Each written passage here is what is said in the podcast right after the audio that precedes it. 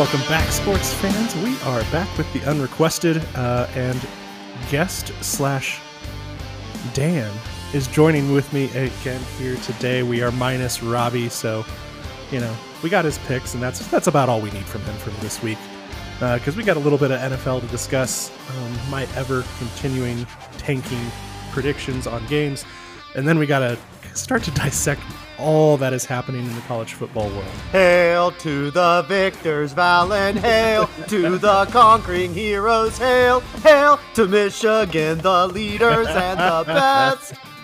Let's oh, kick it God, off. I love, I love watching Ohio State lose football games. Can I just mention that? Like, I'm not a big Michigan guy. I've never been a big Michigan guy. You know, I'm not. Again, the most the best and most severe ass whooping we ever received in high school football was courtesy of Michigan recruit Steve Breaston. so it's like you know I I've never really particularly, but I am channeling so, some more childhood trauma. This is. Great. I am so tired of watching Ohio State pretend like it's the greatest place. It's it's getting to Penn State levels of annoying for me that you know Columbus is actually the greatest place on earth. Oh my god, go get hit by a bus already. So I am just I am tickled pink that Michigan won that game. I just wanted to see it just for the sake of seeing it. Like, and it wasn't. Is, it was not like a. You're just tired of Ohio State. So, no, no, this was a definitive Michigan knockout win. That ass. Michigan was just like, yeah, we're gonna keep getting four yards. You can't stop us. Did you see the la- like the last drive? The last drive they didn't call a pass play. Mm-mm. The game's on the line. Ohio State know exactly what was coming and they couldn't stop it. They're like, listen, we're just going to run left or right or in the middle. Good luck. it was Ohio State scores that touchdown. They get within one score. Here you go, guys. Get a stop. Force Michigan to punt. Put that good offense back on the field. You're right back in this game. Michigan instead was just like, oh no, we're road grading you. This mm-hmm. you are mis you are mistaken, Ohio State, as to what this game is. We're oh. road grading you, it and we're going to score another touchdown for good measure at the end it went another direction that Michigan was not prepared or that Ohio State was not prepared for. I don't know if they just like had caught like the whiffs of how great they were and that they're number 2 in the country and it doesn't matter. They're going to walk in there and the history of between these rivals and Harbaugh's record versus Ohio State. And maybe did all that you think get to them? Like at some point they go yeah, we're going to walk in here. We're going to take care of some business. You know, it's going to be fine. And then all of a sudden they look they, up and they go, what the hell is going on right now? Because remember, the week before that, they dismantled Michigan State. Just absolutely dismantled Michigan yeah. State. And they said, yeah. all right, Michigan's a better version of that. We already did that. Problem solved. We're fine here. I just think that they were not prepared. That, and that was, I mean, we talk about kind of being a perfect storm sometimes. That was quite literally and metaphorically a perfect storm. Like, an hour before kickoff, yeah. it starts snowing. The kind of snows that you only get in kind of the upper Midwest, like the real thick flake lake effect snow, and it just starts blowing over Ann Arbor, and they're just like, "Oh no, this is not conducive to a pass happy option read offense." But it was oh, boy, beautiful to watch. Here. It not a pass happy offense. CJ Stroud, remind you, still went 34 of 49, 394 yards and two touchdowns. Like it wasn't like he wasn't able to do anything at all. That was still happening. It's just like go look at the box score for the amount of people that had carries for Michigan. Let's see, there's uh, seven. Nope, six. Six different people rushed the ball uh, by Michigan, and it was just insanity. Haskins put up five touchdowns. Yeah, because Michigan, I guess, finally pulled up their big boy pants and they go, "Well, this is what we do," and so we're just we're just gonna do that. And We're just going to run it right at you. Think about it. First drive, Michigan takes the ball, drives it right down their throat, scores yep. a touchdown. Sets the they tone. get the ball back. Ohio State goes like I think it's not. I don't think they go exactly three and out, but they go pretty quickly. They, they kick the ball, yep. punt the ball to Michigan. Michigan takes another drive, drives it right back down their throat, and save for a Cade McNamara interception in the red zone. Yep. Michigan could have easily been up fourteen nothing at that point in time, and then you're talking about like, oh, now Jim Harbaugh is going to sit on you. Here's the thing: we have been underselling on this Michigan team for a long time because they have been dramatically underperforming, right? Well, like this is a team this game, should... we never saw them perform in this game. No, not at all. Like, so, yeah. well, okay, we have we've seen them get very close before, right? Yeah, we've but... seen them because well, remember, there's been a couple of times, even in the Harbaugh era. Remember, they had the the fourth and the fourth and inches. No, actually, it's first and ten. Ohio State, or you know that Yeah. there was that game, and that was in the horseshoe too. So Mhm. it's like they come out, but Michigan just came out and they said, "This is this is it. This is our time. This is not as good of Ohio State team as we've had in the past. No matter what that record tells you. Again, the Big Ten is very top heavy. This was a league that really was at the top of it. Three, maybe four good teams, and the rest was actually a bunch of dumpster fire trash at the bottom. Like you found out, we found And out in- top in- teams. very quickly in this, but we found out very quickly that the reality of this conference was Michigan, Ohio State, a pretty good, unexpectedly good Michigan State team, and then what? An Iowa team that when they were plus 19 in turnover differential was good, but then lost three straight. A Penn State team that made it all the way to third in the nation and then lost five straight games. Oh, like, oh, that was rough. And a Maryland or Rutgers who started off the season well and were terrible. A Nebraska team that finished plus seven in point differential with a three and nine record. Like, it was a wildly underperforming conference that I think Ohio State was kind of feasting on to a large extent. That They Ohio were, State but they were doing it in such a dominant way, regardless of who their they opponents They were. really- the last- within the last eye test was there. been. The eye test was the there. You were watching them, and you were going. "Who's better? Who's better than they Because are? I don't care who they're the re- playing. It's who's better." Th- that's the real question. Which who is the real Ohio State here? Like at the end of the day, who is the real Ohio State team? Is it the team that beat lost to Oregon and the team that lost to Michigan, or the team that played the eleven weeks in between, or the ten weeks in between those two games? It was all building. I think this was just a progression of Ohio State throughout the season. And these last like four weeks, just watching them, regardless of who they were facing, they were just executing in all aspects of football. And you're just going, that's a good looking team. But then Michigan came out here and decided to They look whooped better. that ass. They Yeah. whooped that ass. and it was That's all interesting. there is like you it. said, there was that that there was that turnover, and it was early. It was very early, but even at that point, that turnover right then, how Michigan would respond to that was, I think, really kind of like a turning point for what was going to happen the rest of the game. Because it was an opportunity for Michigan to go up. So was were they just going to be completely deflated now that they were getting close to just being up fourteen to nothing, or were they going to respond by just going, "Oh no, not again"? And then nope, didn't matter. They just went Didn't out there. They, I, I want to say that different Ohio State- mentality, just different mentality team than I've seen. I want to say that Ohio State goes. I don't think they go like three and out, but I think they punt that ball away. I don't think they turn that that turnover into points. And then Yeah, I think mean, it was- Michigan. It was, a pretty quick one. Yeah. yeah, and so like it was Michigan straight up lined up and said, "All right, man, we're just gonna whoop your ass. We're going to beat the hell out of you." Three and that's all plays, they one did. yard. Three plays, one yard, and then interception. Twelve plays, sixty-four yards, and a field goal. That's what it Mm. Okay, was. so there you go. There you but go. that that was that was the moral victory I think Michigan needed to go. We can do this. We can play with these guys. Maybe break that own mental barrier that they've had, probably existing for what a decade now. Of like, are we ever going to win this game? Does it even matter who the coach is? It just seems like we're built to lose this one. But it lived up to the expectations that I think, at least that I had for this game. What- As soon as it can started just- snowing, and I was just like, oh God, this is going to be fun. And it just was three hours of fun. It was great to What watch. a what an absolutely great rivalry weekend, by the way. Like this Oh. is the best. This to me is one of the best weekends in sports. Like the sports calendar annually Thanksgiving weekend, purely for college football. Like pro football, I kind of like. My God, did we really have to watch the Lions and Bears? Was that what Should not what have been on TV. What Tino? What God hath we offended? That the Lions and the Bears were the noon kickoff on Thanksgiving Day. I'm at my in-laws watching. I like turn on the TV. We had just gotten there, and it's like one o'clock. Turn on the TV. kind of, I had forgotten what the twelve o'clock game was, so I'm like, ah, it's Thanksgiving. We'll put on football. You know. I grab the remote, and they have the they have the Comcast remote. Did you just press the button and you just say like, and I just went NFL football. Yep. And sure enough, it. just is like pops right up.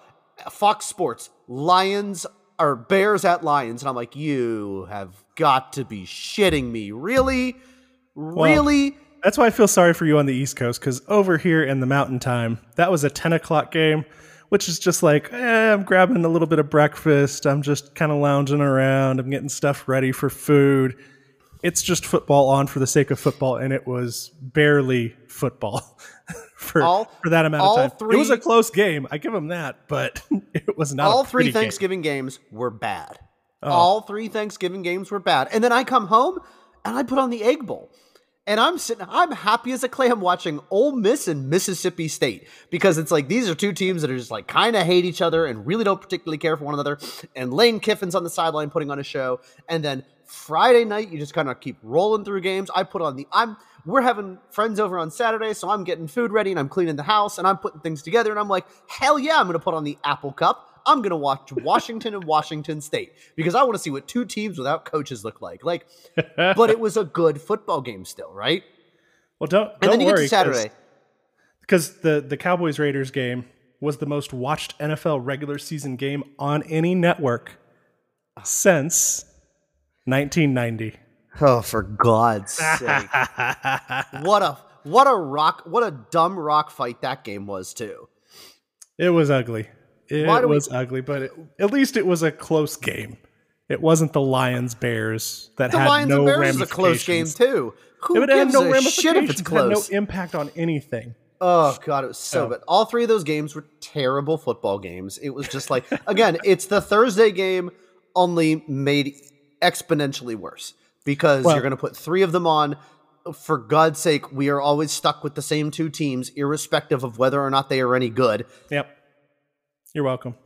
You're welcome. All right, but another one of the other college games we have to call out because it it just it shocked me in every sense. Every like when I first started watching it, which I think was part of the way through the second quarter, is that Auburn Alabama game. the Iron again, the Iron Bowl, man. scratching my head like the the entire game, going, "What the hell is going on with Bama?" Like, Auburn's on like their third string quarterback in this game too, mind you. Yeah, Bo Nix yeah. is out. The the they kept showing two Bo Nix on the sideline like he's not playing. Like, and the quarterback who him. is playing, the quarterback who is playing, mind you, like sprains his ankle 10 minutes into the game and is basically playing this entire game on one ankle. yeah, And yeah. Auburn just said, We're in Jordan Hare. We're going everything's on our side. We, we have nothing to lose in this game. We're kind of a mediocre team this season. Don't we have nothing to lose. We want to beat Alabama. That's the only thing we want to do this season is beat Alabama. Again, this is the stuff that you can't why I think that Thanksgiving weekend is the best weekend for sports period is because remember, It was nuts. Auburn is not particularly good this season, No. but if they beat Alabama, their season's made. If Okay, Mississippi State had beat Ole Miss, they caused a whole that's the best ruckus. day. Well, and then we had also down south, Oklahoma versus Oklahoma State. Bedlam, baby! Bedlam is so stupid. Ready? Okay, Tina, are you ready for this? I made the joke. I made the joke last week, right? Where I said, Bedlam is Bedlam in name only, right? Well, I said Bedlam is Bedlam in name only because sometimes Oklahoma wins by a lot, sometimes Oklahoma wins by a little, sometimes Oklahoma wins by a medium amount, but that's it. Do you know they have met 116 times? yep. So these two teams have played 116 times. Uh, they have played, their first meeting was in 1904, uh, and then they have played, I believe, almost every year since 1910, right? so Yeah. there's 116 meetings. Do you know what the all time record in this series is? oh, it's got to be something awful. It's got to be, I don't know, 80 or 90 on the Oklahoma side at least. 90 to 19 and seven ties. This is Bedlam in name Seven only. Mike. Gundy, Mike Gundy has been the coach of Oklahoma State for like 14 years now. He has exactly three wins over Oklahoma. He's like three and 12 or something like that in total games versus Oklahoma. That's a man right But it there. was Bedlam this time in actual practice because it was the most bonkers game I've ever seen in a long time. It was entertaining as hell. Like, just, I, I have no love like for either three- team. three so- muffed punts. It was ridiculous. it's like three muffed punts. It's like a safety.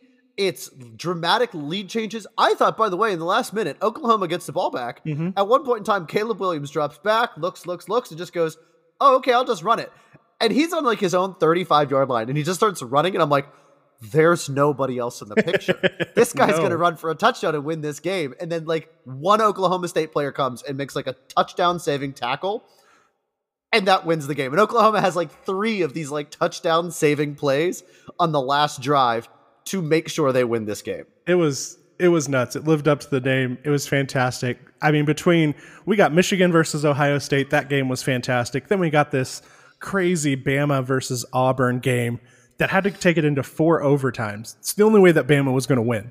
That at some point, like the third string quarterback who's like dragging his leg around, yeah, was probably not gonna gonna make it through. Like when you have to depend on the offense, and then we have this Oklahoma versus Oklahoma State game that is just wild and bonkers. And like you said, like there's muff punts, there's there's points in the game when you're just like, is there is there an Oklahoma State player on the field there to tackle him at some point?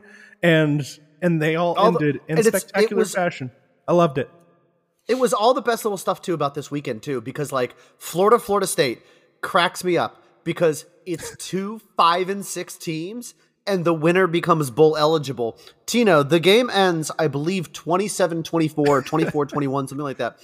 Florida State scores, comes ready to do the onside kick. Kicker runs up. What happens?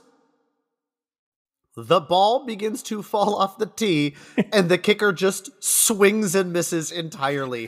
Completely misses the football and falls flat on his ass trying to onside this kick. Florida players run up, jump on the ball, Florida ball, game over. What a stupid! I love it. I love rivalry weekend so Florida much. man in college in football. college football. We love I love. I love it. Oh, and the close game between Penn State and Michigan State.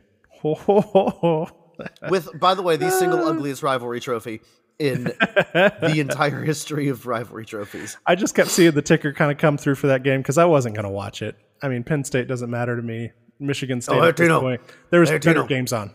Uh, T- Tino, Tino, Coach will go out with the win.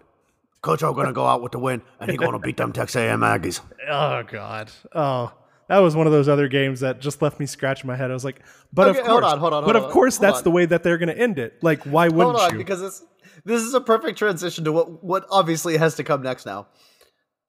Jimbo Fisher, the ninety-five million dollar man, the most sought after college football coach in the entire country. Apparently, He's like painfully mediocre in the SEC. It's like finishes like fourth in the SEC West or something this year. And then Tino, Sunday morning, we wake up to what announcement? oh goodness, LSU has found their coach. No, Wasn't no, no, you're, no, you're no, jumping ahead today. That was I'm What- jumping what ahead today. happens first? That's right. That's right. Wasn't it We Lincoln wake up- Riley? We wake up to Brett McMurphy from ESPN saying Lincoln Riley is leaving Oklahoma to go to USC. I'll, I'll give that. That deserves a clap for USC for figuring it does. out. For figuring it out. Finally, going. You know what? Not only did we go after the big name, we get, we went after the big name that while people were talking about it, it wasn't widely publicized. It was just like Lincoln Riley's going to USC. And it's like, wait, what? What's happening? Wait, what? What? Yeah, I, was- I, I opened my phone up in the morning. I was still laying in bed, and it's like that news is coming through, and I'm like, oh my god. Br- one, two, two things here. Brilliant move by USC. Absolutely brilliant to get this done without it leaking ahead of time. Right? Great job. Just great. Oh job. yeah, absolutely. Num- number two, applause to Lincoln Riley, reading the room, going, "You're going to send me and my OU team, OU team, who's very good uh, and great, really, for the Big 12 and in the Big 12 space, but you're going to send us over to the SEC, and now I've got to compete with some juggernauts, or you're offering me to go to the Pac 12, live in LA, rub shoulders with USC people." And I can in a division that I can win, And a, and more importantly, again, yeah, I mean, within that in the way that California been recruiting market. that if oh my god. if god, you can go to USC, you can win at USC. You Mm-hmm. anybody, you can win everything at USC. They have won national championships in our lifetime. Like Yeah. this is a really great program. The fact that, like I said, all of this happens under the cover of night. That I love, by the way, in the, in the press conference afterwards, they Lincoln Riley after after Bedlam, game's over. Yeah. He's doing the whole like post game press conference and stuff, sitting there, and somebody's like, you know, one of the reporters like, listen, Lincoln, I have to ask you about it. You know, there's been a, have you heard anything about LSU or anything like that? And he goes, hang on, hang on, hang on, I'm gonna stop you right there. I am not going to be the head coach of LSU. And it's like, no, because you're going to USC. Because tomorrow he's got to he's got to jump on a private jet and head out to to, Los L.A. Angeles. You know, and kick I off think- that okay, whole so- thing. Whew. Here's the real question. Like I said, I think Oklahoma is going to be fine because outside of like two years in the last 50 or whatever, Oklahoma always has more or less gotten their guy. They've maintained a high level of play. I mean, again, Tino, sorry, this ain't Texas. They're not fire. They're not going to find a bad coach. I just think that this team knows what they want. They know what they want to find out. Oklahoma is far more stable than Texas with Oh, just as much yeah. money. Leaps now, here's the real question. Lincoln Riley looks around. You're absolutely right. He looks around the scene and says, "Whoa, whoa, whoa, whoa." hmm I am more or less guaranteed a playoff spot right now in the Big 12. Yep. All I have to do is win out of this conference that is admittedly not that strong, has some minnows, has a couple of bigger fish. If I can get past the Red River game, if I can get past Bedlam, which are the two hardest games in my schedule almost every year, if I can avoid a landmine in Morgantown or Lubbock or Waco, I'll, I'll be fine. Yeah. I'll be fine. And I'm going to get to the playoff. And Oklahoma's been to five playoffs or something like that, right? Yeah. Absolutely. It's absolutely it's practically a fait accompli. All you need to do is win these games, you get to the playoff. And you gotta tell me I'm gonna go into a conference that has first off, my arch rivals coming with me. So now I gotta deal with whatever nonsense Texas is gonna do. But on top of it, then I have to deal with LSU and Alabama and mm-hmm. Auburn and Florida and Georgia and oh god no. I think here's what I think at the end of the day. I think Oklahoma and Texas are going to rue the day. They're going to like they're going to cry themselves to sleep on their gigantic piles of money at night. But when people in Norman, Oklahoma look up at that record and it's 9 and 3 and it's Every year. 8 and 4 Every and they're going to be sitting there saying we're 21st in the country right now, man, you guys ran the Big 8. You ran the Big 8. Like there were times when it Mm-hmm. was the the big it was the big one in the little 7 or what did they call it? Oklahoma and the Seven Dwarves or something like that, right? and then for a while even when Nebraska was good, it was still the Big 2 and the Six Dwarves. Uh, yeah. You ran the Big 8 for years. You ran the Big 12. Now you mean to tell me you're going to be happy going 9 and 3? Going 8 and 4? No. My god, Tino, Texas just finished its season 5 and 7. Bruh, are people in Austin prepared for a 3 and 9 season? Oh no! You, do you understand how many coaches that Texas is about to go through in the first eight to ten years of being in the SEC, scratching their heads, going, "What the hell's going on? Why are we losing so many games?" It's like, well, because now you're in that recruiting space. But guess what? Everyone else in that SEC has already been in that Texas recruiting space. Now they're just going to be there even more. So, mm-hmm. good now luck they can to say to you. recruits. Now they can say to recruits, "Hey, if we're not in Austin, we're going to be down the road in College Station. So you want to come play for us because at least once a year you're going to get and play in front of mom and dad. And if you're not going to play in front of mom and dad in College Station or or uh, Austin, heck, we'll be up in Norman." Or we're going to be over in Fayetteville, or we'll be down in Baton Rouge. That's not that far from mom and dad. It's a couple hour drive for them. They'll make it. These these two schools are going to go from big fish in a very small pond to big fish in the ocean. And, And I and I think Lincoln Riley, I think Lincoln Riley read the writing on the wall, said, "Man alive, I lost two year, I lost two times Well, he, this he, year." he read it. He read a I'm not big number on a check though too. So I mean, he's, he's Oh, looking at the check and going, Don't get me wrong. Yeah, USC sounds- broke sounds out great. the checkbook. By all accounts, it's a hundred million dollar contract, right? "Yep, it's huge. USC absolutely bro- broke out the contract for this. The fact again that USC's AD was able to do all of like nobody, nobody had this in advance. and, everyone's that's like, oh, Lincoln Riley that's what makes me really LSU. worried for the rest of the Pac-12, right? Because this stuff normally leaks. Which, if you're able to keep this kind of thing buttoned up, heading up all the way up until it is announced, where everyone's going, "Whoa," you know, wasn't quite expecting that. I think that means that's that's a signal for me for a good organization. That means they've made some changes. They've figured they've started to figure some of this out, and now they've got the right person in the room and on the field to lead this through Oh boy. in a Pac-12 conference. Like, don't California is a market of phenomenal football players, and now you just got the biggest name as a head coach walking into your living room. Guess what's going to happen to good old USC? We've already started to see it uh, as far as recruits saying, you know what? Uh, the top, the maybe I'm top, gonna hold. And, and it's just, it's one of those things that's so kind of almost ridiculously happenstance that Lincoln Riley, just by kind of almost, I don't want to say by accident, because he's just going where the talent is. But right now, so look at this. I want you to, I want to draw your attention to this right now. Oklahoma, right now, according to 247, is the number 11 recruiting class in the country. yep. Their number, where is he? Number two, number three? Where did he go?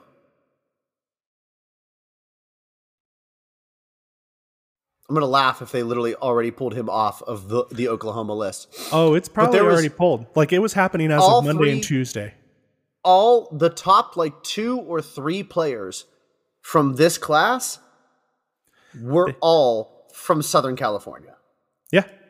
And and it was like there was like a running back, there was a quarterback, and I think there was a wide receiver. Or no, one of them I'm was an even- athlete. One of them was I'm like even- athlete. I'm not even joking right now. I just checked this like 10 minutes ago I'm telling you. and I it, it had had one of the three kids left on it. I'm looking at it right now, and he's already been pulled off of it. Yeah. This this is the impact that all these coaching changes that are that are that are going to have an effect on. And we got to we got to talk through all of it because also Notre Dame loses theirs, you know, their their coach. Okay, think about this. The closest we have ever really seen, and it's just like the, this is the closest we have ever seen to what is going on right now with these with these four teams. People have been thinking all weekend long. Have we ever seen in the history of college football a coach go from a true blue blood program to another blue blood program overnight like this? And they said the closest that we have probably gotten is this has happened maybe a couple of times. They said one time, you know, it's Jimbo going from Florida State to A&M, right? yeah. But That you've cut Florida State, but again, maybe not the true, true, true blue bloods here. And then everyone's like, otherwise, everyone's like scratching their head. And then somebody, like, I was listening to, I was listening, I can't remember what podcast, I was listening to a podcast, and somebody just goes, I don't know, man. Johnny Majors hmm? wins a national championship at Pitt and goes to Tennessee like a week later. The, people, this has never happened. You do not see coaches go from these blue blood programs to leave to go to other blue blood programs. That just No. doesn't happen. And we saw No. it happen twice in the span of two days. Yeah, we so we had this one. So we had we had Lincoln Riley obviously going to USC again, great hire.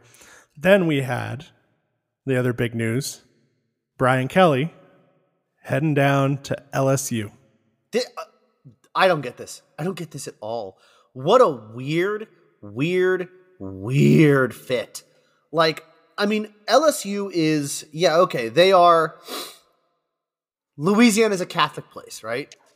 There's, They- there's Catholics in Louisiana, but like Brian Kelly was the guy that he was an Irish Catholic kid from the Midwest. Th- This guy grew up with Notre Dame in his veins. That was the place. But here's the here's what it, it is. Unlike Lincoln Riley, who saw the writing on the wall and realized that he can't win a national championship at Oklahoma, so he's got to go to a program where he can. I think Brian Kelly looked at it and said, "This is my dream job, but I have maxed this program out." I, I said last year, Exactly, and that's what was were- that's what happened. people were not happy that Notre Dame was in the playoff last year. And I said, listen, guys, Notre Dame deserves that place. They deserve the fourth place last year. They are the fourth best team in the country. It just so happens that numbers one, two, and three are stratospherically better than them. Oh, Notre Dame is the best of the rest. And that is Notre Dame's peak right now. Like, I can't envision a They way. can either squeak in or they're going to be left on the outside looking in. Like, and they're going to go never- to the Orange Bowl or and whatever. it's never going to be a definitive one for them. Being independent, not being a part of one of those conferences, also along, you know, coupled with the fact that they have academic considerations that are obviously higher than some of their counterparts, all limiting factors. On top of the fact that when they slid him that offer and the amount of zeros that were attached to it, both in term and in money, hard to say no. He didn't even give Notre Dame a chance to respond because he knew, to your point, they couldn't afford it. they one they couldn't afford him, and if they did, he was going to be stuck exactly where he is at right now, mm-hmm. wondering if he gets in, wondering if they don't get in. And that's if they have a good year. And he still has to compete with all the other schools up there trying to get you to convince people, hey, I need you to come to Notre Dame. Also, by the way, you're going to be held to a higher standard. Also, by the way, you're probably not going to be. You need to academically the qualify playoffs. for Notre Dame first. Yep. And say, oh, by the way, you know, yeah, you're going to be on every week, but at the same time, you may you, you don't really have as good of a chance to win a championship. That's a in- tough. Sell, a those are tough selling points as a And recruiter. more importantly, come on. like I said, this is it's a very much a thing that you hear you hear soccer teams talk about this a lot too, where it's the weight of the jersey. People talk about all the time, like, oh, the weight of the jersey drags these players down. The weight of that helmet Mm-hmm. drags these guys down. You cannot go. I mean, if you've never been to Notre Dame's campus, by the way, Tino, it's gorgeous. It's a Yep. beautiful campus. It's a beautiful thing, but it is just soaked in tradition, right? You cannot Mm-hmm. walk around that stadium. I mean, in the way that only a handful of schools really and truly are. Again, we're talking about these blue blood teams, we're talking about teams that are just steeped in tradition. But Notre Dame, you just it, Hmm. you can walk through this place in a place that, like, again, I've never been to Tuscaloosa in a way that I can only imagine it feels in a place like Tuscaloosa, right? Where Well, it's now, just yeah. like you are dragged down by the weight of expectations at Notre Dame. That everybody is waiting to turn around and say Notre Dame has been involved in five games of the century. This is a team that dominated college football in the 20s and dominated in the 50s and dominated in the 70s and won national championships. And you have to do that. But yeah, regardless. you're not going into the most talent rich areas anymore. And when No. you do go into talent rich areas, you're recruiting not just against the Big Ten teams around you or the ACC teams around you, you're now recruiting against everybody. And it's, when you and go to kid's ask. the kid that you can have a five star player in Gary, Indiana, you know, 35 minutes down the road from South Bend. And guess what? You're going to walk into their living room and Kirby Smart's going to be right behind you, and Nick Saban's going to be right behind you, and Ryan Day's going to be right behind you. Like, And you are now fourth in line. Well, and you're not, and you need to tell this kid more importantly, hey, I hate to ask, how are your grades? And Mm-hmm. if that kid starts his answer with, well, my GPA is two, okay, thanks, but sorry, we're done here. yeah.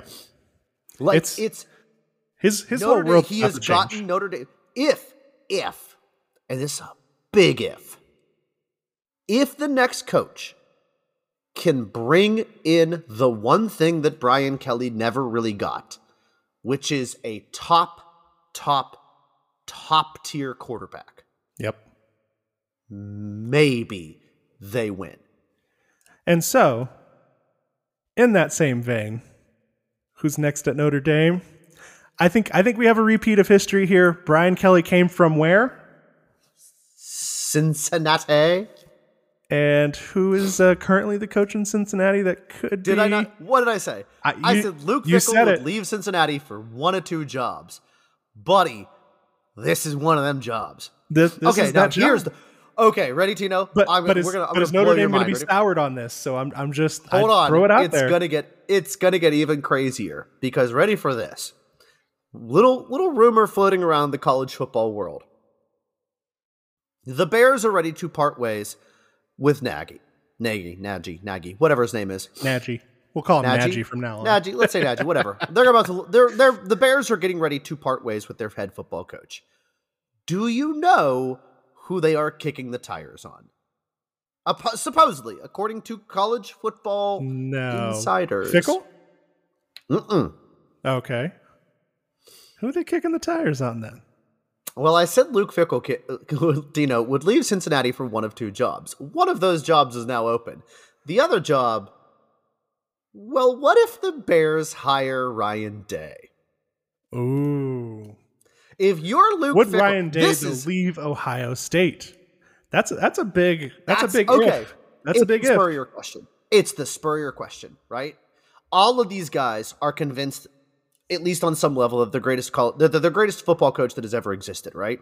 Steve Spurrier won at Florida again. He made Florida Yeah. matter in a way that Florida had never mattered. Florida before Spurrier was a nothing program. But Spurrier brings Florida up, makes them the best team in the country, consistently wins all of this kind of stuff, and then decides, I can do this in the NFL. And I, hey man, I'm going to go to Washington. I'm going to go to Washington. I'm going to coach up them them Washington boys. That's what we're going to do. All right, all right. Y'all like us? I'm going to go to Washington. It's going to be a good time.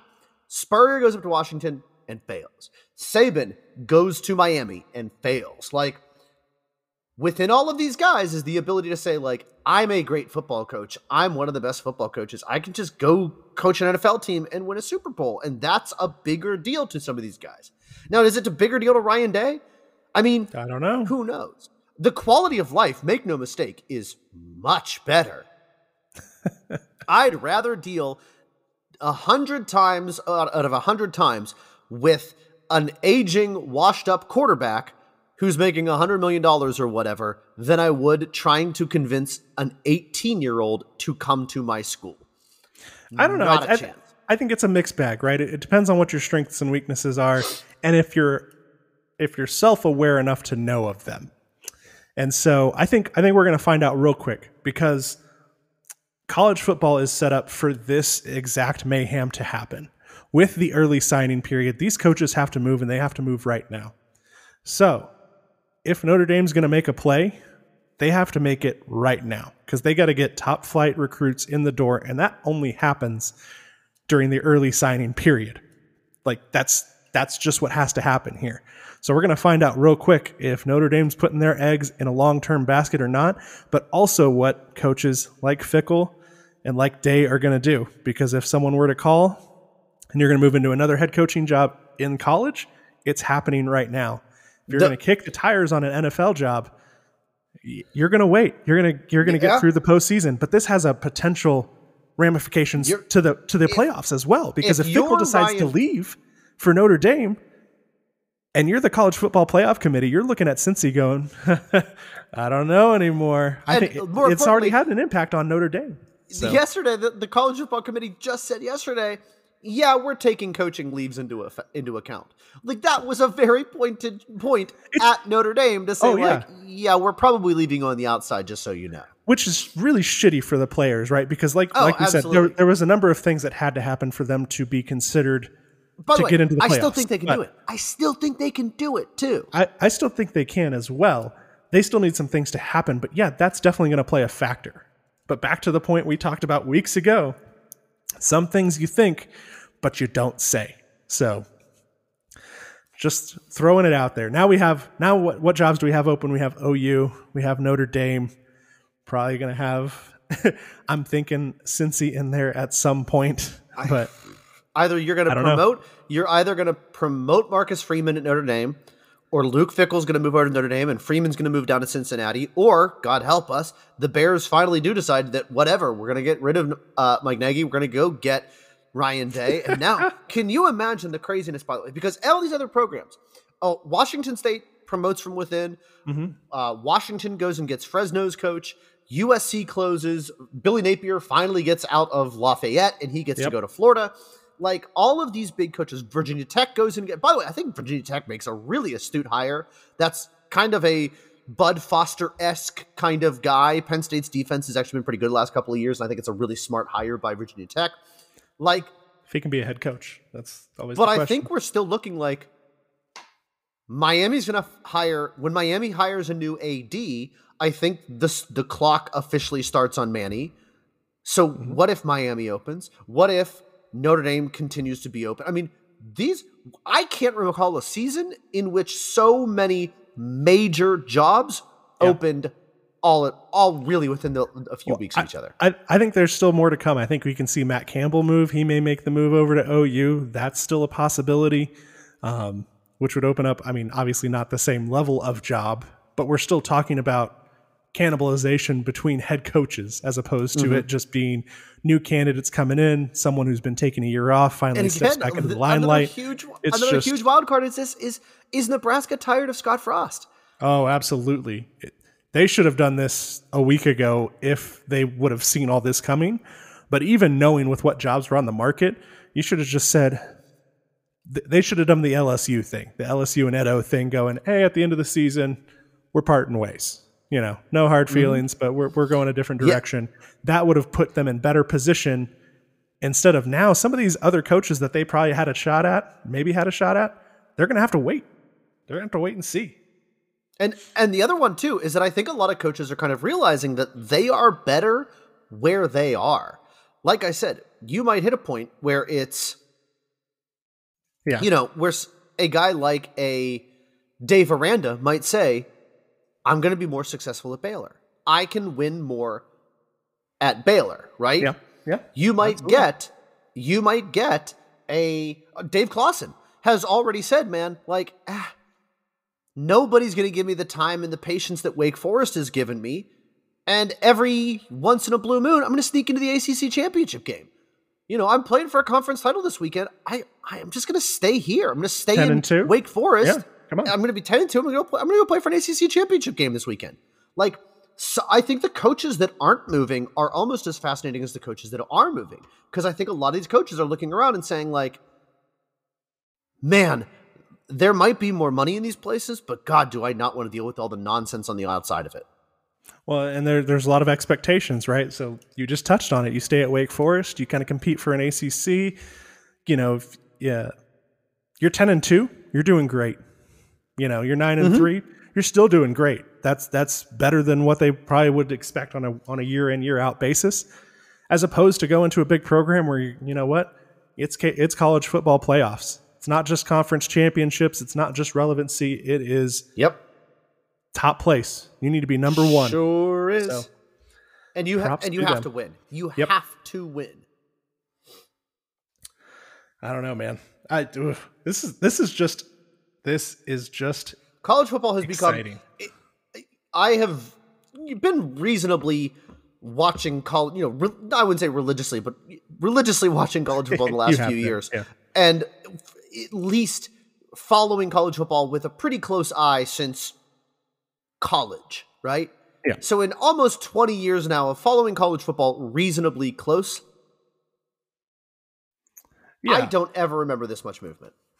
No, agreed. This this has been one of the wildest college football seasons in, in regards to to coaching that I've seen. Like we haven't seen the same play out on the field probably at the same time. You know, as we have in years past where the dominant teams are just running through people but you have like 3 or 4 of them. But this makes it exciting. This makes me intrigued Oh, for what's yeah. going to happen over the next 2 and 3 years and really how this recruiting class and next year's recruiting class starts to change that landscape of college football. Because again, Because now it- with Lincoln Riley in California, that means California players are more than likely going to stay. That's also relevancy for the rest of the Pac 12. So players that were considering going to Oregon, going to UCLA, going to Stanford, going to those areas, I think even that increases. Those are those trickle down effects that you start to see from someone coming in, such as a Lincoln Riley, which also means those players are not going to the SEC anymore. It's not Florida, it's not Georgia, it's not Bama. They're Like staying said, in there's, state. there's no Whoa. world before Clay Helton where Tua Tagovailoa makes it any further than the oh, West Oh, Coast. no, no. Like that Yeah, guy is from absolutely not. Hawaii for God's sake. Like there's no world in which he makes it further than that. So when you look at this, like Yep. This might really be like you see this once maybe a decade, once every 20 years in college football. The teams that are up, they don't stay up forever. My God, Tino. Can you imagine what is going to happen in two years, three years, how many ever, when Nick Saban decides he's done? Mhm. That is going to be a seismic shift Yeah. in college football. It's going to blow the doors wide open for every other program within what, 3,000 miles? the the entire country. Yeah, basically. you know so like it's just a matter of how that plays out and how quickly but i think this recruiting class is going to tell us one how that's already starting to shift with the recruits that are going i'm going to pump the brakes on my previous uh, commitment because you know we've got some new coaches in play and if they want to come get me i want to be available and so i think that can make out for usc being a very good football team very very quickly not just because of the division and not just competing within their division, but competing back for playoff spots. So, whew. All right, but um, I got I got to get your thoughts on on one more thing, and that is that is college football playoff rankings. So, considering who has moved so far and what potential moves may be coming, give me your top four. All right. So I'm gonna I'm gonna reach into the crystal ball a little bit here, right? And here's what I'm gonna tell you. In the relevant championship game, so you know we're really talking about the SEC championship game, the Big Ten championship game, Yep. American, Big Twelve. Man, I, I would have said Alabama could have given Georgia a game, but not after that. Like after that Iron Bowl, I'm just looking at it going, hmm, nope. Even Yeah, even I'm gonna have to think Georgia. yeah, I'm gonna think so, and there's no way they put a two-loss Alabama team nope. who's not a conference champion into the playoff. So They they needed to wipe the floor with Auburn, and they didn't. Yeah. So I think Alabama is out. Georgia is your number one. My God, if that same Michigan team shows up and just trounces Iowa, a, a not a worse. I again, Iowa got through a lot of this year on a little bit of smoke and mirrors. They made it all the way up to number two when they were again like almost plus twenty in turnover differential. Now that they are not, womp womp womp. Yep. And I don't think that Michigan team at this point is going to be giving up uh, giving up any free plays, any free any free uh, points there. I mean, they're gonna. I think Michigan walks into that game and just does what they did to Ohio State, just on another level. Just goes, "I dare you to stop us." Mm-hmm. I just And dare so I think that Michigan, I think Michigan wins that. I think Michigan takes the number two. I tell you what, the one that is making me like, oh boy, this is actually a really good Houston team. They have not lost since Labor Day. They lost the first week of the season and ripped off 11 straight wins. They're going to get at Desmond Ridder, right? And so I think this is going to be, this is easily the You single biggest challenge. No, no, I no? say Houston is going to Oh. get at Desmond Ridder. Oh, okay, gotcha. I still Mm. think Cincinnati wins this game. Yep. But I am not going to be shocked if Dana Holgorsen is walking away with an AAC championship. Hmm. So I'll give it to Cincinnati now. I'm going to keep Cincinnati in the number three spot for right now. This is the big question. Number four. I, I'm with you. Top three: Georgia, Michigan, Cincy. But everything happened their way. You know, they this is what they needed to happen. So yes, Cincy's up there. But the number four spot, I think you, I think you've got a couple options. I don't think it's Bama, like we talked about. Nope. But I think I don't think it's Ohio State. Um, I think they're out of it. You know, and Ohio everyone State's else. out of it. Two, again, two lost teams, same thing. Yep, and and the rest of the way down, really, in that top half, is going to be two lost teams, which two leaves lost you teams. which leaves you two teams, and you're either putting Oklahoma State in there or Notre Dame in there. Who are you going to put? this is the tough one. Notre Dame just lost their head coach, but you can't fault that against them too much because of what they've done on the field. All right, here's But how it goes. The committee's already done it. Who would you put in? And Who then would who do you I put? So if you're giving me all the opportunity in the world, and I'm saying, okay, let me ask you this question: What happens in the Big 12 title game? OSU, Oklahoma State. Then Oklahoma State gets it. Wow. Notre Dame goes to five. Notre Dame gets to the fifth. They get the honorary, you know, they get the Texas A&M spot of last year. Hey, you were good, just not good enough. Oklahoma, ah. if Oklahoma State wins the Big 12 title game, they get the fourth spot. But But if Baylor beats them, Notre Dame Oh. is absolutely your number four. oh yeah, but at, at the same time though, I mean, you're still talking about a Notre Dame team. Key wins over their key wins. What are our biggest ones are Wisconsin and probably North Carolina. Cincinnati's is over Notre Dame, who's considered, and then SMU, but then Oklahoma State, all in this mix. Ugh, Jesus. No, I, I just think Hmm. I think that's what it is at the end of the day. That if Oklahoma State Even wins if it's in close, the Big 12 what if it's close? What if it's a Even close if it's game? They win. even if it's close. The, the committee loves that what they call the 13th data point, right?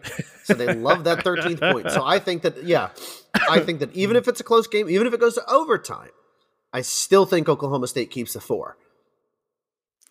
Man, I there's a lot of pressure on Cincinnati right now. What happens with their head coach? Um, they're undefeated.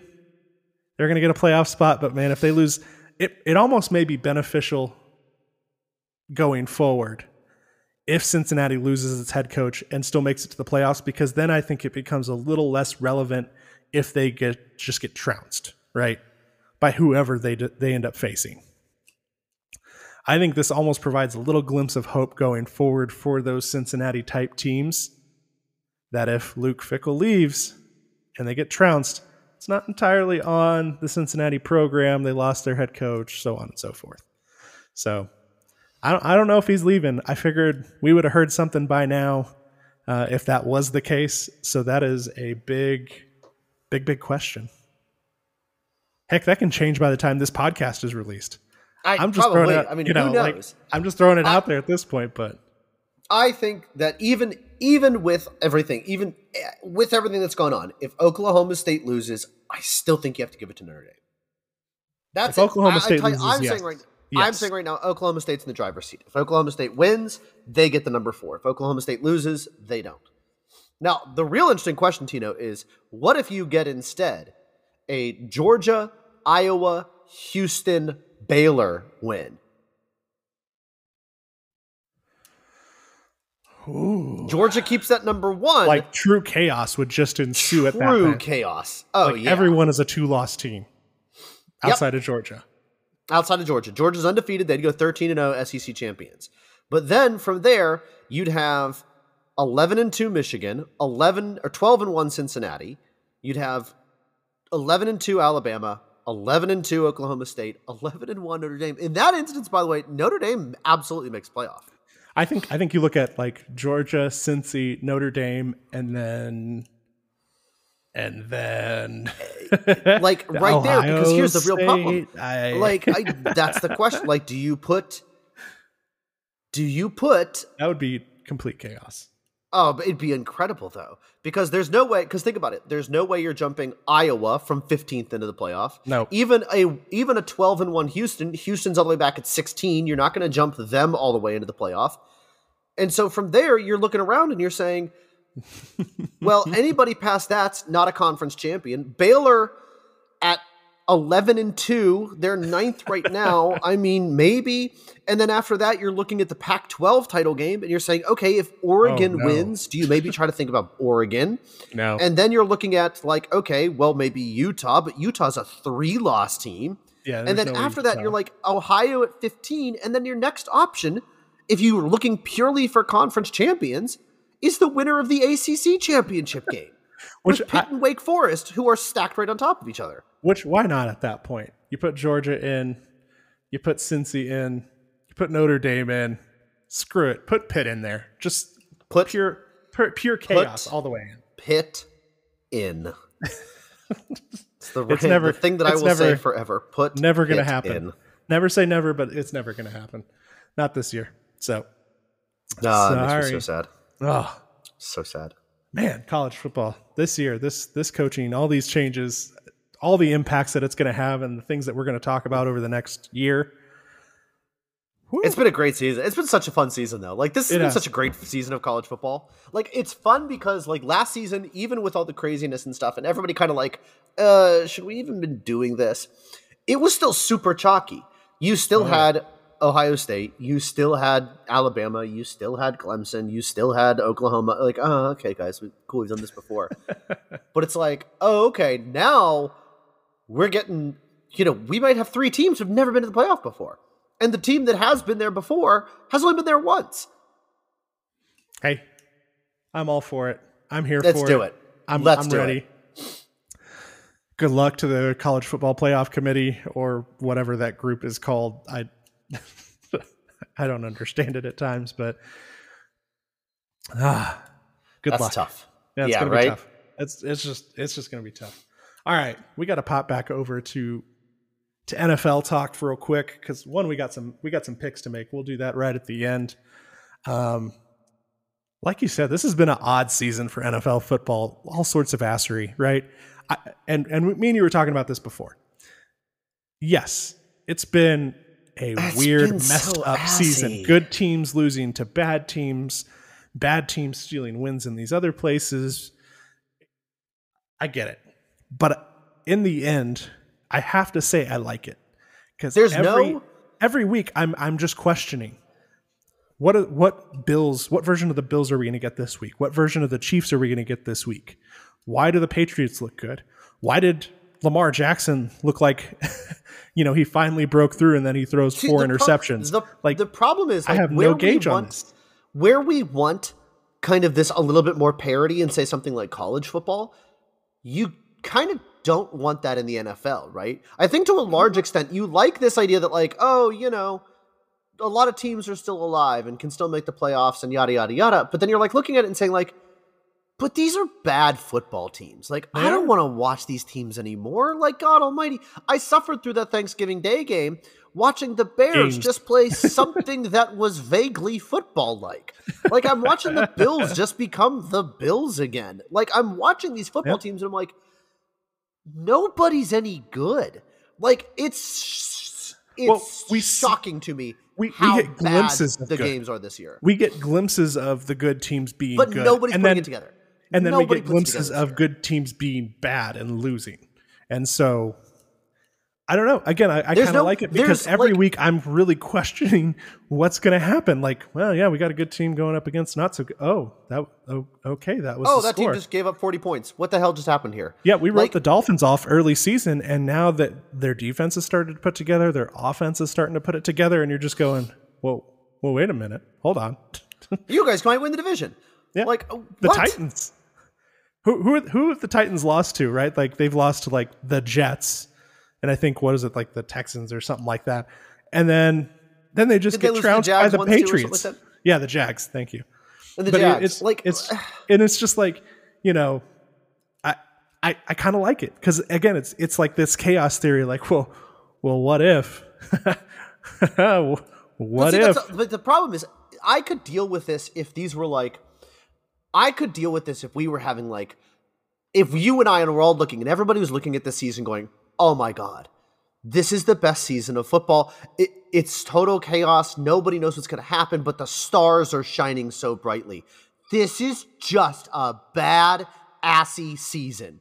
Good players are bad mediocre players are aggressively bad and bad players are somehow finding extended runs in football teams. Like this is just like i could i could get behind this idea more if it was like i said if it was really good football. The problem with this is that's just so much ugly football this season.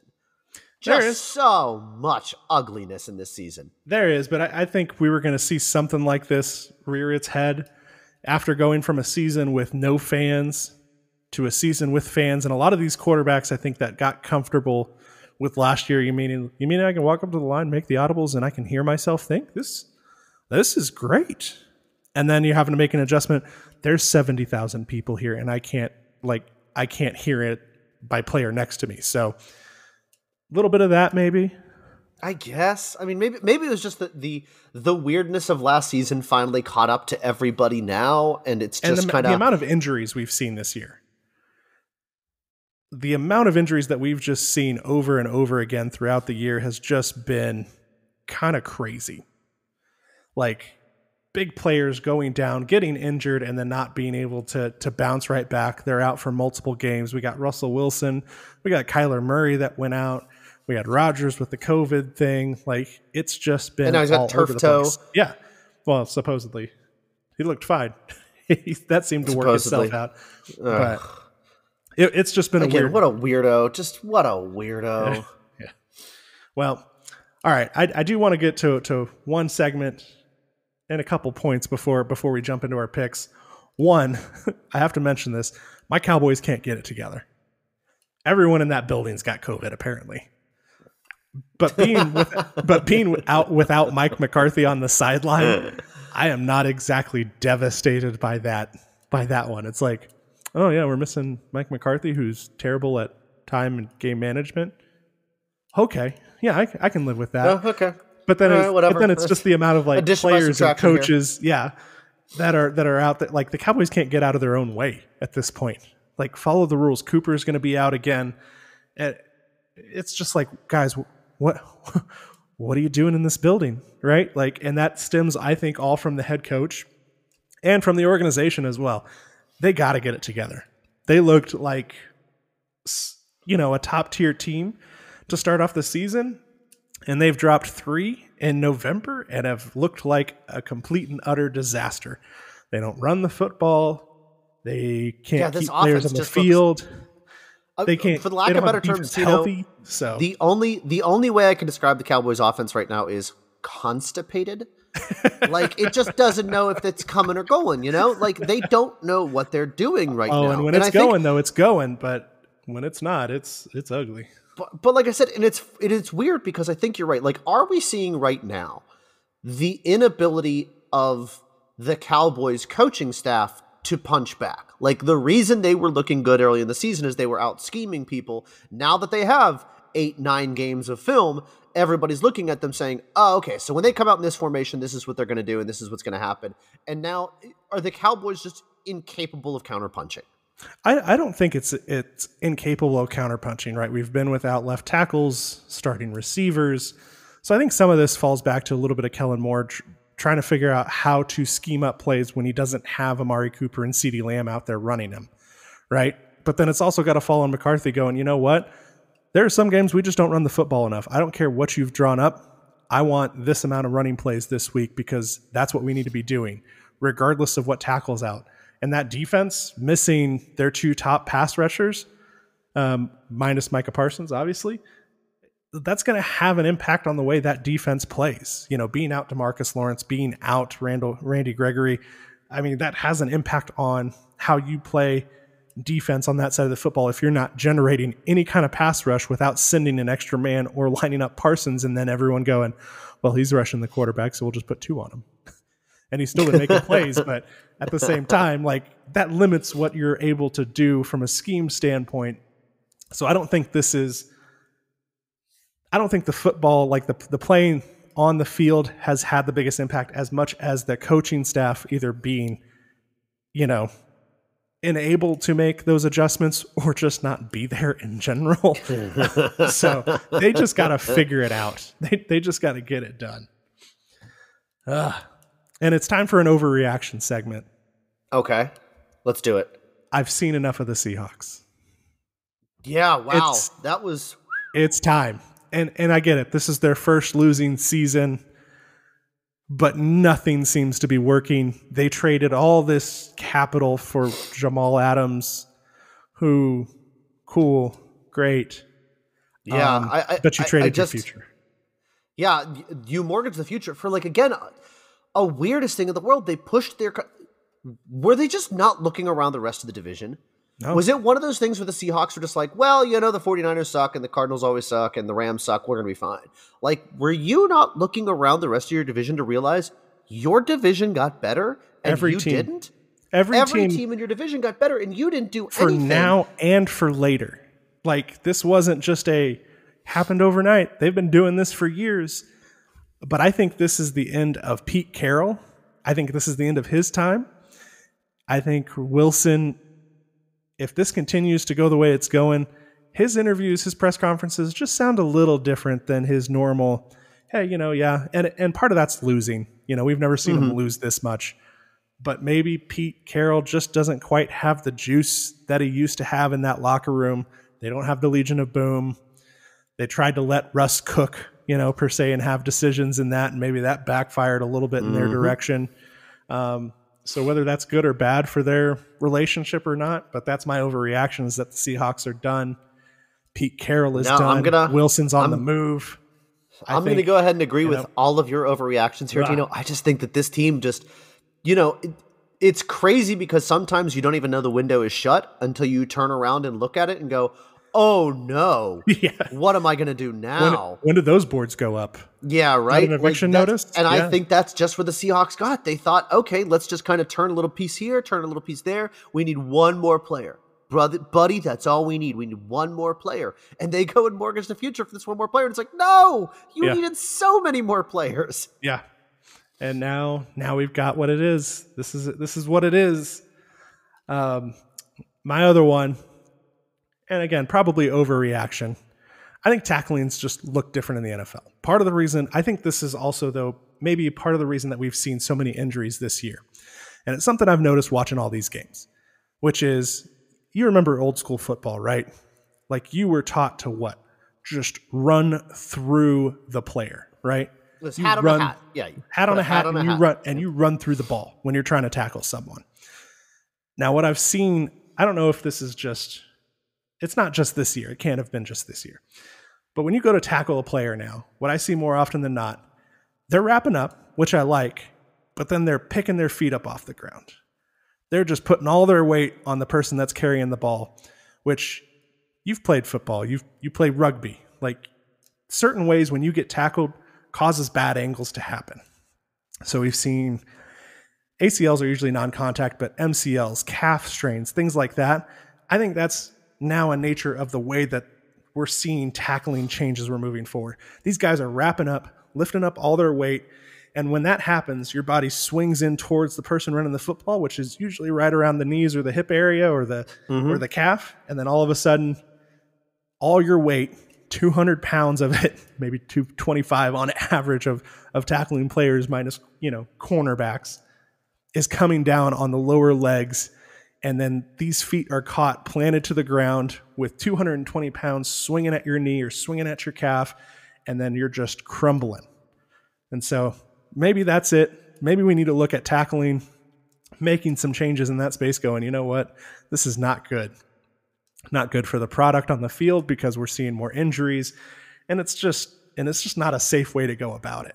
I mean, here's here's the truth of the matter. The way that you and I especially were taught to play football was, yeah, you you do things that are now today illegal. I mean, my coaches, you know, our coaches oh, yeah. were telling us when we were kids, you know, you put that crown on your helmet, you put that on that football, and you punch that football, and you use that. I mean, we were all mm-hmm. but told to basically use our entire bodies as a projectile weapon. Yeah, and do the Brian Dawkins was, heads as a battering ram. Just yep, and that was we were basically taught to scramble people's eggs, for lack of better terms, right? if you could do it, if you could catch it. I remember one time in practice, one of my friends, same guy, same year as me, he just come back from injury and he's in practice and, and we're doing, you know, drills and stuff like that. And there's a turnover, immediate turnover, and he's on the defensive side and I'm on the uh the well he was on the offensive side and I was on the defensive side and it's immediate turnover so he's running towards me but I have like this perfect opportunity for a, a crackback right just he does not no head on a swivel like again first practice back for like the entire season right yep and I give him just a nice little shoulder pop just a nice little, hey, what's uh, up? You know, give him a little pop. Let him know that I was there and, you know, scare him a little bit. Hey, man, you probably wouldn't be paying attention while you're doing this. But my coaches come to me and say, "Well, why didn't you knock him out?" And I'm like, "What do you mean? Why didn't I knock him out? It's like my teammate. It's a practice. What are you talking about?"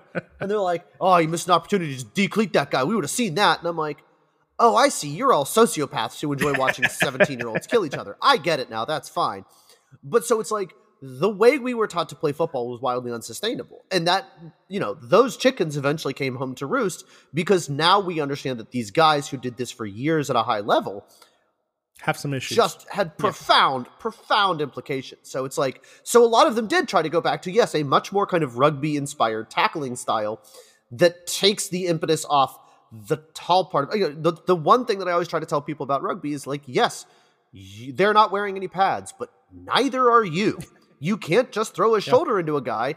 One, it's illegal in rugby, and two, it's just gonna hurt. You, you have it. to wrap up. You have to use that momentum against them. Now, the thing about it, the, the major differences in rugby a lot of the times is that once you've wrapped that man up, you're still ex- trying to drive through them. But again, yes, the difference between these two sports is that rugby is very much happening in two dimensions, right? Very, very rarely is the ball going over your head that you can't track anymore you are very, very rarely turning your back to the offense. If you're yeah. playing defense, you're very rarely turning your back to the offense. Yeah, you're, if you're face playing offense, you're very rarely t- turning your back on the defense. Football is a game that happens in three dimensions. You know, you are a defensive lineman. It doesn't mean that they're going to run right at you. They might throw over your head. If you're a linebacker or or a safety, you have to cover all of that ground in all directions possible. So that when you catch this guy, you know, you make the play on this guy, it used to be the way that, yeah, you went across the middle, you just knocked him out because, yeah, kill him as they come across the middle. Now, though, we don't want to kill the guys anymore. We're not trying to murder people in the field and, you know, ruin the rest of their lives. So you are trying to make these tackles happen at a lower level, but that is part of it. That these guys aren't really you're still in very much the first generation of players who were trained to tackle lower than they were before. Yeah. And so they're still not really sure how it happens. And more importantly, as those tackles come, it's not me squaring up to you. It's I'm going to catch you at a pursuit angle. I'm going to catch you at this different angle the entire time. So, I mean, I don't know if it's an overreaction, but we are coming dangerously close to the very, very fundamental, important part question of football. Yeah. Does I th- this sport have a future? I think it does. I think it does, but they're figuring it out. But right now we're in a place where, yeah, we're not seeing, we're being more cognizant of head injuries. And football shouldn't be played in such a space, obviously, that you're just, every time you tackle someone, you're worried about if you're going to injure them or yourself or whatever. But the way that I've just seen it play out, it seems to be more this season is that wrap, and then I'm going to make you drag me or carry me. But when you do that, you're just knocking into their knees, you're knocking into their ankles you know you're causing these awkward falls i think we need to move back a little bit more towards traditional football was right? You wrap and drive through not just wrap hang on and you know wait for them to to carry you two or three yards but they can't carry me because i'm 250 pounds extra. It's like well you know these are big people. They're more than capable but i think it starts at a, at a higher level of hey guys this is really what we expect. We don't want you losing out on a possibility to keep playing this game based upon the way someone's tackling you or the, based upon the way you're tackling someone else.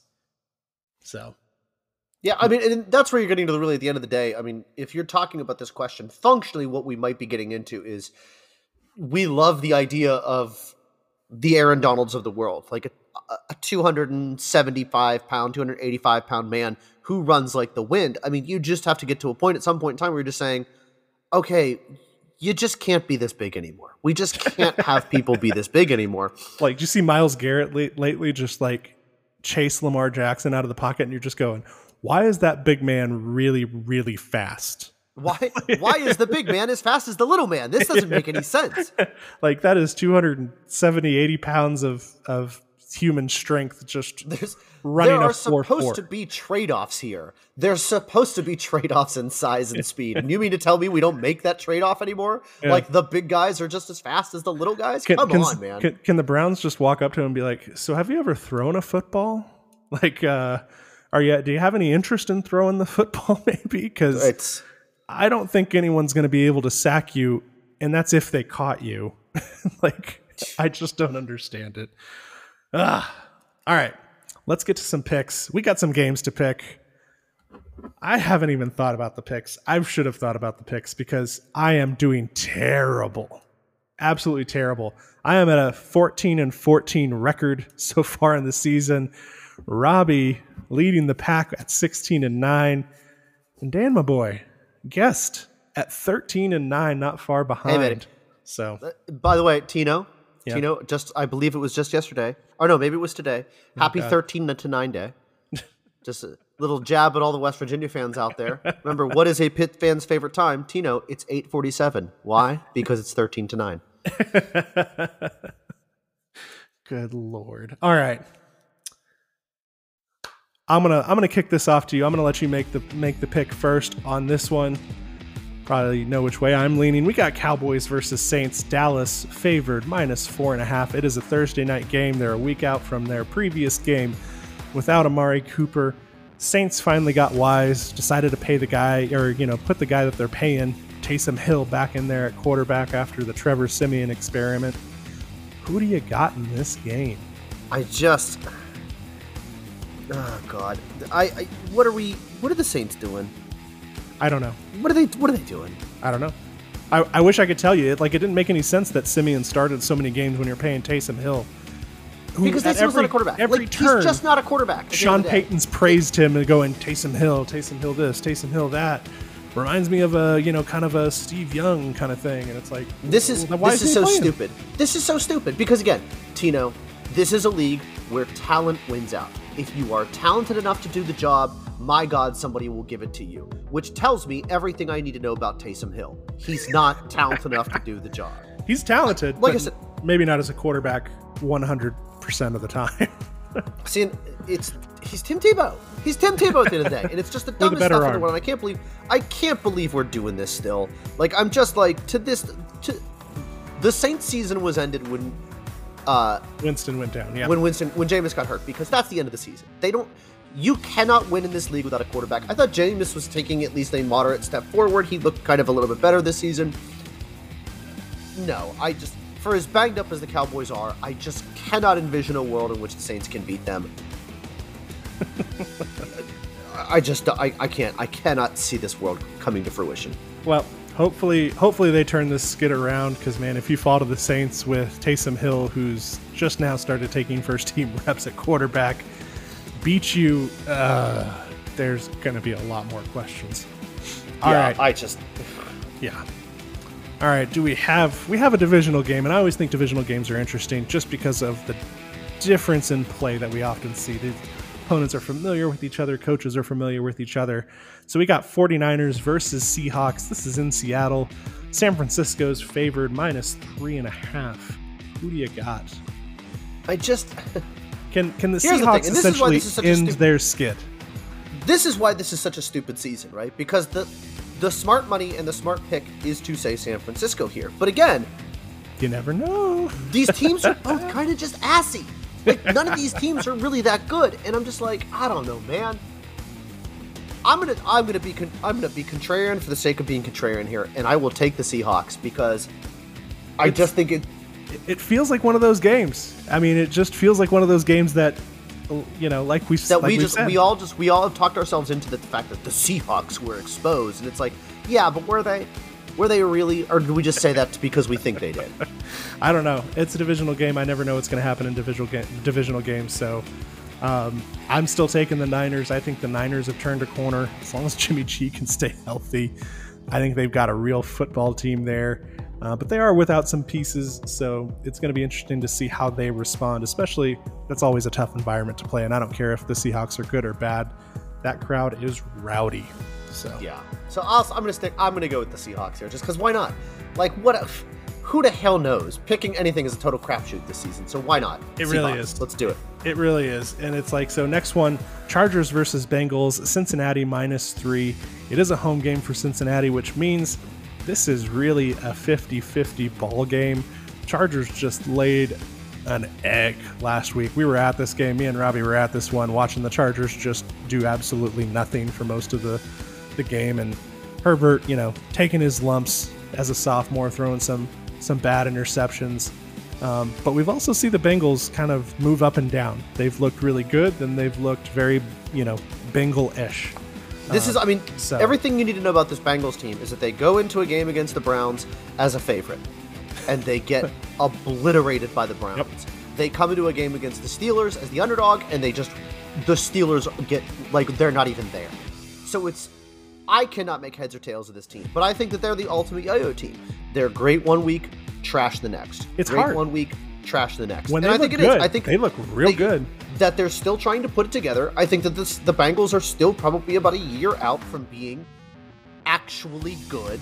That I think right now they're still trying to figure out what that looks like and how they move forward. And I just think that the Chargers are a little bit ahead of them in that way. So mm-hmm. even though it's a West Coast team going to the, the East Coast time, I'll still take the Chargers here Well, well, well, we've got some parity and I like it. I think if the Bengals and really if their head coach can figure out when you run the ball, good things happen. Regardless of whether how productive it is, it's just, you know, continuing to run the football seems to have an effect on this game for whatever reason. They've started to do that. Joe Mixon had a great game last week. I'm taking the Bengals in this one, but like you said, this is one of those games easily to flip the other direction. Herbert can come out angry and just start flinging the ball like we know he can. I just don't know which team we're going to get and on which side, so I'm going to go with most recent recency bias here.